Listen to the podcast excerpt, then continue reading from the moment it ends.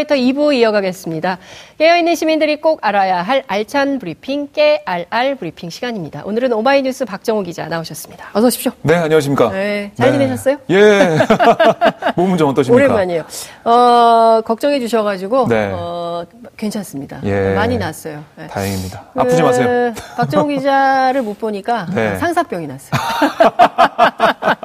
일주일에 한 그러셨군요. 번씩 박정호 얼굴을 봐야 영상 통화도 입안에 할걸 가시는- 그랬네요. 그러니까요. 영상 통화 왜 안 한 거예요? 아, 쑥스러워서 못했습니다. 그렇군요. 알겠습니다. 네. 자, 첫 번째 키워드 볼까요? 네, 첫 번째 키워드는 운명의 날입니다. 어, 오늘 네.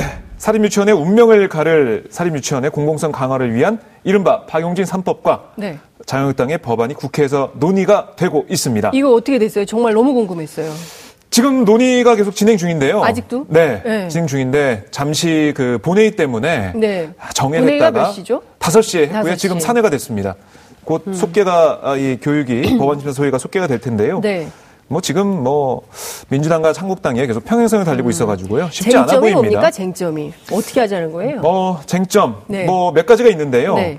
지원금의 보조금 전환 여부, 네. 그리고 국가 회계 관리 일원화 여부, 네. 그리고 학교 급식법 적용 대상 범위 예. 이런 것들이 예. 박용진 3법과 한국당의 그 안이 다릅니다. 여기에 대해서. 어떻게 다릅니까? 학교 이게 먼저 이 보면요. 지원금의 보조금 전환 여부. 네. 그러니까 이걸 그 전환을 꼭 해야 되냐. 뭐 이런 얘기가 한국당에서 나왔고요. 아니 이거 전환을 안 하면 회계 감사 안 받겠다는 건가요? 어, 지원금을 보조금으로 바꿔야 네. 그 투명한 회계 관리가 담보가 되는 거잖아요. 그렇죠. 그리고 사립유치원에 지원이 되는 금액들은 이게 지원금이 됐든 보조금이 됐던 네. 이 글자 수는 다르고 글자 내용은 다르지만 음. 어, 확실한 것은 국민의 세금이라는 거거든요. 그러면은 그렇습니다. 이 공공의 자금을 네. 아니 투명하게 관리해서 국민들이 알아야 될 거 아니에요. 음. 예? 하다못해 갯돈도 우리가 어디 썼는지 다 확인을 하는데 이거 어디 썼는지 알 필요 없다 이런 식인 건가요? 이건 참 국민들이 납득하기 어렵네요. 네, 그러니까 네. 오늘 박용진 의원과 그리고 한국당 의원들 얘기를 좀 쭉 들어보면요. 네. 자, 몇 가지만 소개를 해드릴게요. 네. 오전 회의가 있었는데 네. 한국당 박상도 의원이 이렇게 얘기를 했습니다. 음. 사립학교와 사립유치원의 차이점을 간과해서는 안 된다.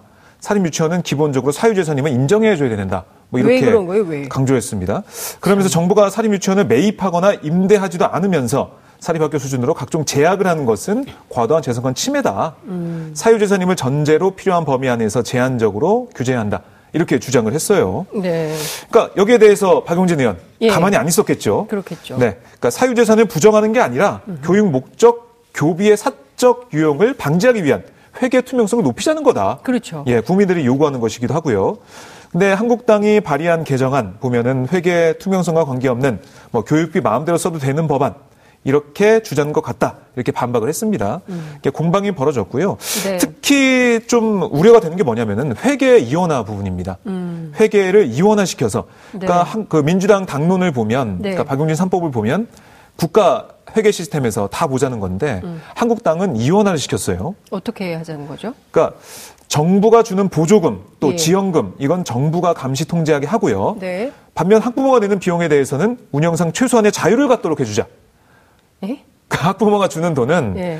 어, 좀 자유스럽 자유스럽게 쓰게 하자 뭐 이런 건데 이 우리 국민들이 볼 때는 좀 납득하기 예, 납득하기 것 쉽지. 않은 그런 그 예. 부분이고요. 예. 그러니까 박경미 의원도 이렇게 얘기했습니다. 민주당 의원이죠. 네. 한국당 안은 결국 사립 유치원 비리 방지법이 아닌 음. 유치원 아, 비리 조장법이다 이렇게 얘기를 했어요. 그러니까 회계를 이중으로 하니까 네, 네. 아, 이 국가 시스템에 들어오지 않는 부분은 그냥 마음대로 그동안 우리가 봐왔던 비리가 똑같이 반복되는 거 아니냐 이런 지적입니다. 예. 자, 곽상도 의원이 네. 정부가 사립 유치원을 매입하거나 임대하지도 않으면서 사립학교 수준으로 각종 제약을 하는 것은 과도한 재산권 침해다 이렇게 얘기를 했다고 말씀하셨는데 네. 그러면 그 사립학교들은 정부가 건물을 매입하거나 임대하는 방식으로 재산권을 보호해 줍니까? 사립학교들은? 아니죠. 그렇지 않죠. 그렇지 않은데 어떻게 네. 동일하게 요구를 할 수가 그러니까 사립 거죠? 유치원과 사립 학교가 네. 기본적으로 다르다 이런 인식이 있는 것 같아요. 한국당에서는. 근데 똑같이 유아 학교 아닙니까? 그렇습니다. 어, 그런데 그러니까 왜 이런 얘기를 하는 거죠? 교육을 네. 공공적인 교육 목적으로 네. 지금 사립 유치원이 있는 건데 네. 거기에 대한 국민들의 그런 어, 어떻게 보면 컨센서스나 이런 걸 음. 무시하고 그냥 사유재산이니까 보호해야 된다.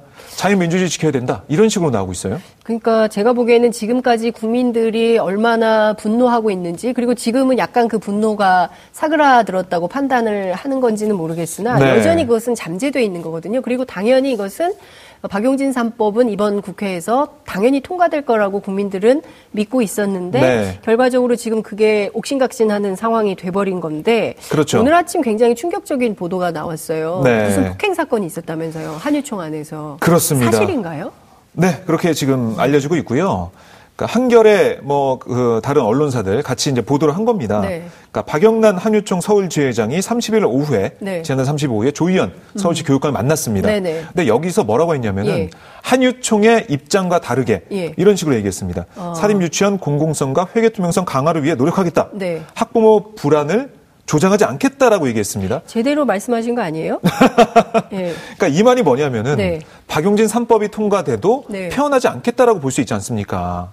뭐 어휘에서 행간의 의미가 그렇죠. 네네. 그 폐원 안 하겠다라는 얘기는 여기 없지만은 네. 불안 조장하는 게 폐원이고 그렇죠. 불안 조장하지 않겠다고 했으니까 폐원하지 않겠다는 거잖아요. 아니 학부모들 안심시킨 건데 이게 뭐가 문제라는 거죠? 그런데 그 다음날 오후에 네. 한유총 강경파 뭐 중앙 뭐 비대위원 등등 해가지고 15분 정도가 아이고. 박 지 회장을 찾아왔대요. 네. 찾아와서 유치원 3법 통과 시 유치원 폐원과 에듀파인 거부에 동의하라 이렇게 음. 압박을 했다고 합니다. 그러니까 서울시 지회장이 네. 왠지 한유총과 다른 목소리 내는 것 같으니까 찾아온 거예요. 네. 그래서 이 과정에서 어, 그, 박 지회장 쪽 입장은 뭐 밀려서, 밀쳐서 넘어졌다 이런 얘기를 하고 있는데, 네. 어, 이 한유총 쪽에서는 뭐, 아니다. 음흠. 그렇지 않다. 음. 그냥, 아, 박 지회장이 혼자 넘어진 거다. 이렇게 얘기를 하고 있는데, 네. 어쨌든 그 과정에서 박, 그 지회장이 네. 넘어져가지고, 예. 쓰러져가지고 병원에 예. 이송됐습니다. 저는 근데 이분들이 네. 유치원 선생님들이시잖아요. 유치원 원장님들이고 정말 그 대한민국에서 가장 병아리 예? 음. 아기들, 아이들을 돌보는 맞아요. 그리고 아이들을 교육하는 교육기관의 선생님들이잖아요. 그러면 그렇죠. 애들 앞에서 부끄럽지 말아야 되잖아요. 강경파가 웬 말이고 온건파가 네. 무슨 조폭도 아니고 폭력 집단도 아니고 무슨 정치권도 아니고 말이죠. 유치원인데. 이... 그래서 제가 예. 너무 부끄러운 거예요. 음. 어른으로서 너무 창피하지 않습니까? 네. 아니 어린 어른들이 아이들 앞에 귀감이 돼야 될 거 아니에요. 그래야 맞습니다. 애들이 어른들의 그림자를 보고 배우고 클 거 아닙니까? 음. 이런 아이들이 이런 유치원 원장님 밑에서 뭘 보고 배우겠어요. 네. 저는 정말 너무 부끄럽다. 이게 너무 창피한 일이라는 생각이 드는데 왜 이분들이 계속 이렇게 스스로 무덤을 파고 그러니까요. 모르겠어요. 그러니까 그래서 폐원을 한다는 겁니까? 네? 이렇게? 폐원을 어, 그러니까 지난달 29일에 네. 만여 명이 모인 총 걸기 대회가 있었습니다. 정말 만 명은 모였어요. 어, 경찰 추산 3천 명이던데. 맞습니다. 말씀드리려고 했습니다. 주최 측 추산 만 명, 네. 경찰 추산 3천 명에 모여가지고 그건 왜 이렇게 차이가 나는 겁니까? 매번 촛불 집회 때도 아, 네? 글쎄요. 촛불 집회 때는 오히려 그 경찰이 좀 줄여서 얘기하는 그렇죠. 듯한 입장이 있었는데 예. 이번엔 좀 달랐고요. 네. 거기서 뭐그그 허가증 이런 거 막 찍는 퍼포먼스도 하고 막 그랬잖아요. 사보는 음. 찍고 막 그랬었는데 네. 근데 오늘 한유총이 기자회견 열었어요. 또요? 예. 음. 협상단을 출범했다고 합니다. 무슨 협상단이죠? 정부와 아, 이그 사립유치원 네. 공공성 강화 관련해 가지고요. 음. 사립유치원 정상화를 위한 협상단을 출범해 가지고 네. 여기서 정부와 좀 얘기를 잘 해보겠다 이런 얘기를 했어요. 그러니까 며칠 사이에 조금 예 기류가 바뀌었어요. 어, 그러니까 대단히 정치적이네요. 음. 그러니까 본인들이 어필해서 이게 네. 자유한국당을 이 이제 그 자신들의 뒷배가 돼줄 것 그렇죠. 같으니까 세게 예, 어필을 하다가 음. 여론이 그게 아닌가배 하면서 뒤로 물러서니까 그러니까요. 이렇게 협상단을, 만들어서 협상을 하겠다는 거잖아요. 아, 깜짝 놀랐습니다. 그러니까 정치인들 수준이네요. 앞으로는 그 앞에 보일 때는 뭐 이런 식으로 하고 뒤에 보일 때는 또 저런 식으로 하고 뭐 정치적으로 좀 하고 있지 않나 이런 생각이 들더라고요. 사과했잖아요. 네. 사과해놓고 네. 뒤에 가서는 딴소리하고 이래서 논란이 됐었는데 네. 이번에도 그러진 않겠죠. 그러진 않아야 되는데 그러니까 아. 문제는 국회에서 이 교육이 네. 법안시사 소위가 네. 아, 오후에 지금 곧 열리겠지만은 음. 이게 평행선을 계속 그릴 것 같아요. 음. 잘안 될 것 같고요. 그래요? 그러니까 이게 법안심사 소위만 통과한 건 끝이 아닙니다. 네. 뭐가 남았습니까? 교육위 전체회의 남았죠. 그렇죠. 법제사법위원회 남았죠. 본회의까지 남았습니다. 그렇죠. 몇 단계입니까? 근데 이게 12월 9일에 끝나요. 정기국회가. 그리고 12월 7일이 마지막 며칠이죠? 본회의입니다. 음, 3일이죠. 네, 며칠 안 남았어요. 그러니까 오늘 이렇게 야, 합의가 안 된다면 이렇게 유야무야 되는 겁니까? 박용진 3법이 물 건너가는 겁니다. 아. 야, 이건 아니죠. 우리 국민들이 정말 촛불을 들 기세로 유치원 문제 이번에는 꼭 바로 잡아야 된다. 저도 지금 아이를 키우니까 유치원 보내야 되잖아요. 그러니까 몇 년 남긴 했지만 다 졸업했는데 이번에 바로 잡아야죠. 그러니까요. 이런 생각 우리 학부모들이 하고 있는데 네. 그냥 이렇게 유아무야 넘어가지 않을까. 이런 우려가 큽니다. 저는 세계가 웃을 일이라고 생각해요. 전 세계 어느 나라에서 유치원 원장님들이 네. 이런 문제들을 가지고 이렇게 싸웁니까? 그리고 이것은 합리적이고 이성적으로 상식적으로 문제를 풀어야 된다고 생각합니다. 네. 누가 보더라도 국민들이 납득할 만한 수준의 회계 투명성 그리고 애들 밥 먹는 거 어? 제대로 먹이고 있는지 확인하자는 그, 건데 그걸 못하게. 제가 보기에는 이런 것은요. 네. 이제 대한민국에서 용인할 수가 없는 수준입니다. 그 협상단 협상을 좀 잘 하셔야 될 것 같아요. 정부와 뭐 네. 협상한다고 했고요. 음. 아까 잠깐 언급하신 밥 네. 먹는 문제. 네. 그러니까 오병이어 기적 항상 그러니까, 말씀하셨잖아요. 네. 그러니까 한국당의 안이 뭐냐면 두 마리로 90명을 예. 세상에 웬 말이에요. 그러니까 유치원 학교 네. 급식법 적용하는데 네. 대상이 원화 300인 이상, 300명 이상이에요. 300명 이하에 다니는 애들 어떻게 하는 300명 거예요? 미만이면은 네. 적용이 안 되는 거죠. 학교 급식법에. 그게 누가 한국당이 아닙니다. 그러면 전부 다 300명 이상 다녀야 되겠네요. 그리고요, 유치원은요, 300명 네. 이상이 좋은 게 아니에요. 네. 아이들이 소규모 집단으로 해서 잘 살필 수 있도록 하는 게 좋은 거예요. 대형이 네. 다 좋은 게 아닌데, 이게 무슨 공장이 아니잖아요. 그렇죠. 예? 공장이 아닌데 이걸 공장이라고 생각하고 이렇게 이런 법을 낸다는 것 자체가 아휴. 유치원 보내는 엄마들 너무 답답하시겠어요. 방송 보시는 우리 학부모님들. 방송 보시는 아. 이게 지금 우리 손주 저기 내일 모레 유치원 가야 되는데 이거 어떡합니까? 걱정하시는 시청자 네. 어머님들, 할아버님들, 할머님들 많으실 텐데 이거 진짜 큰일입니다. 이번에 네. 이거 제대로 안 하면 정말 난리 날 것 같다는 생각이 좀 듭니다. 그렇습니다. 예. 바쁘게 두 번째 네. 키워드 보겠습니다. 두 번째 키워드입니다. 사상 초유입니다. 검찰이 박병대 고영한 두 대법관의 구속영장을 청구했는데요. 네. 전직 대법관이 범죄 혐의를 받아서 구속영장이 청구되는 것은 헌정사상 처음입니다. 그렇죠. 네, 처음입니다. 그... 예. 어떻게 될까요? 제가 보기에는 음... 구속영장이 청구된 것도 그렇지만 네. 이 구속영장과 관련해서 영장 실질 심사를 해야 되는 재판부한테도 상당히 큰 부담이 그렇죠. 될것 같고 예. 결과가 어떻게 나오느냐에 따라서 네. 상당히 이게 지금 그 저기 뭡니까 그 벼랑, 예, 담벼락을 아. 걷는 심정으로 계시지 않을까라는 생각이 좀 드네요. 지금 사법부의 신뢰가 많이 흔들리고 있죠. 어, 김명수 대법원장 출근 차량에 네. 화염병을 던진 70대 남성도 있었고요. 아니 근데 김명수 대법원장도 되게 재밌으시던데요. 네. 그동안 한 번도 얘기 안 하다가 자기 관용차에 불 붙으니까 네, 네. 입장을 얘기하던데 어쨌든 뭐 네. 뭐 그런 상황에서 어, 이 구속영장 발부를 할지 이거 좀 봐야 되겠는데요. 자, 어떤 이유로 영장을 청구했는지 한번 이거 좀 말씀드리겠습니다. 네. 검찰 관계자 얘기를 들어보니까요. 네. 이미 구속된 어, 임종원 전 법원행정처 차장의 상급자로서 더 큰 결정 권한을 행사한 만큼. 엄정한 책임을 묻는 게 사건의 전모를 밝히는 데 필요하다. 네. 이런 거고요. 두 전직 대법관이 모두 혐의를 부인하고 또 기억이 안 난다. 뭐 밑에 싸움 했다 이런 식으로 하급자들과 진술이 상당히 달라서요 구속영장 청구가 불가피하다 음. 이렇게 얘기를 했습니다. 그렇군요. 발언의 네. 진술의 일관성 그렇습니다. 그렇죠? 그리고 뭐 증거 인멸 네. 뭐 이런 가능성이 있다고 볼 수 있을 것 같은데 네. 자 구체적으로 지금 이분들의 혐의 사실은 어떤 것들이죠? 많습니다. 아, 많은데요. 몇 개만 소개를 해드릴게요. 네. 추려서 해주세요. 네, 박병대 네. 전 대법관 2014년 2월부터 2년간 법원행정처장을 네. 지냈는데요. 음흠. 뭐 일제 강제동원 피해자들의 일본 기업을 상대로 낸 민사소송, 음. 원세훈 전 국가정보원장 댓글 사건 형사 재판, 네.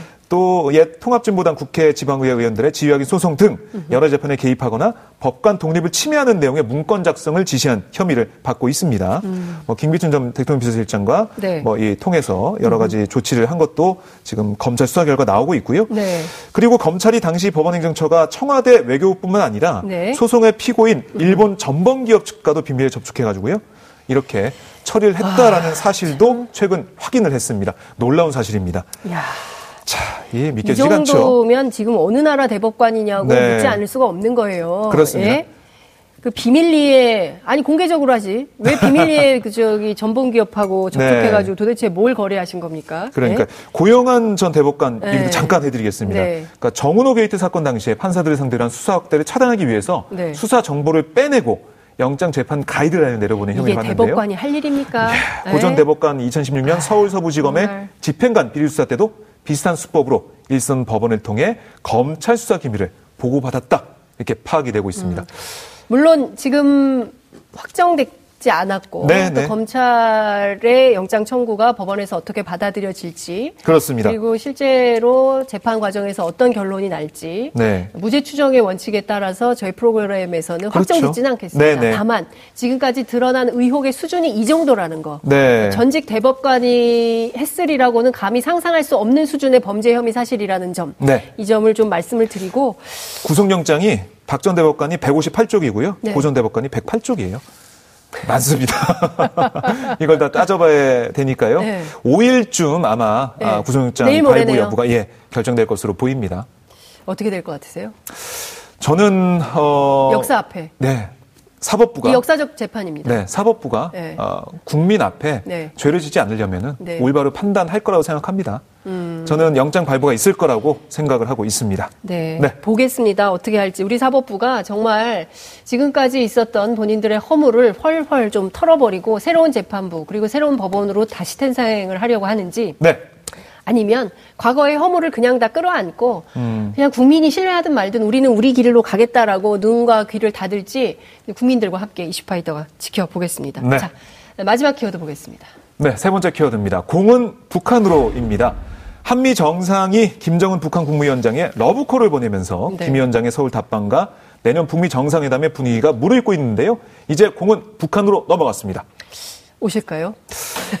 제가 몇 번 얘기했죠. 네. 크리스마스 때 오실 것 같다고. 아, 제가 매번 얘기했습니다. 그러니까요. 크리스마스 때. 비슷할 것 같아요. 그쯤에 네. 오지 않을까. 오, 야. 그 산타 할아버지의 선물처럼. 그렇군요. 오지 않을까 싶은데. 그, 지금 근데 뭐 언론들이 며칠일까 뭐 이게 다 또 점치는 기사들이 뭐 나오고 있긴 18일, 해요. 18일, 20일 얘기도 뭐, 있고. 예. 뭐 13일, 14일 남산 타워 예. 거기 사람 예약을 받지 않고 있다. 있다. 예, 뭐, 이런 얘기도 있고. 뭐 고급 호텔들이 뭐 예약이 뭐 뒤로 밀렸기 때문에 중순 네. 이상으로 땡길 거다. 뭐 여러 얘기가 예. 나오고 있던데 실제로는 지금 트럼프 대통령도 네. 굉장히 긍정적인 시그널을 보내고 있잖아요. 그렇습니다. 북미 정상회담도. 그러니까 김 위원장 만나면은 네. 어뭐 바라는 바를 자신이 이뤄주겠다 이런 음. 내용을 답방 때 하라 이런 얘기도 했고요. 네. 그리고 이제 북미 정상회담 2차 정상회담이 내년 1월이나 2월쯤 열릴 것으로 생각한다라고 네. 에어포스 원 그러니까 G20 정상회의 맞추고 아르헨티나에서 귀국하는 음흠. 전용 비행기에서 얘기를 했고요. 네. 또세 군데 장소를 검토 중이다 이렇게 음. 얘기를 했습니다. 음. 근데 이거 보면은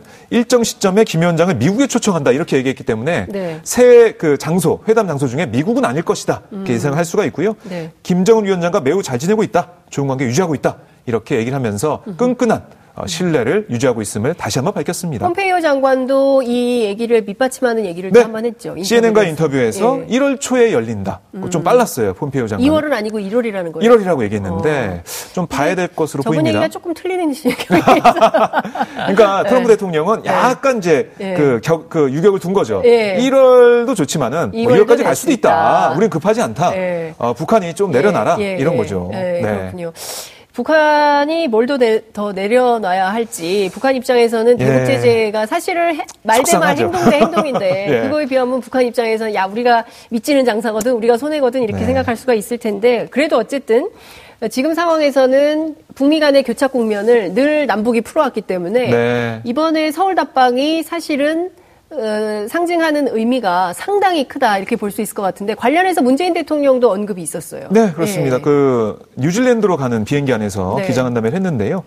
김정은 국무위원장의 답방은 그 자체로 세계에 보내는 평화의 메시지와 비핵화, 남북 관계 발전에 대한 의지를 모두 다 담고 있다. 음, 네. 그 답방이라는 그 자체에 여러 가지 네. 의미가 담기고 음흠. 답방이 있으면 더 잘 풀릴 것이다 이렇게 보고 있는 거죠. 네, 결국은 네. 김정은 위원장의 결단만 남았다 이렇게 네. 볼수 있겠네요. 그렇습니다. 음. 김정은 위원장 결단하면 네. 트럼프 대통령도 네, 만나고 네. 프란시스코 교황도 무게 가시고 그렇죠. 이렇게 잘 풀릴 것 같습니다. 네. 네. 그리고 또 교황님 따라 우리 박정호 기자도 평양에 취재를 가고 이슈파이터 다 같이 할까요?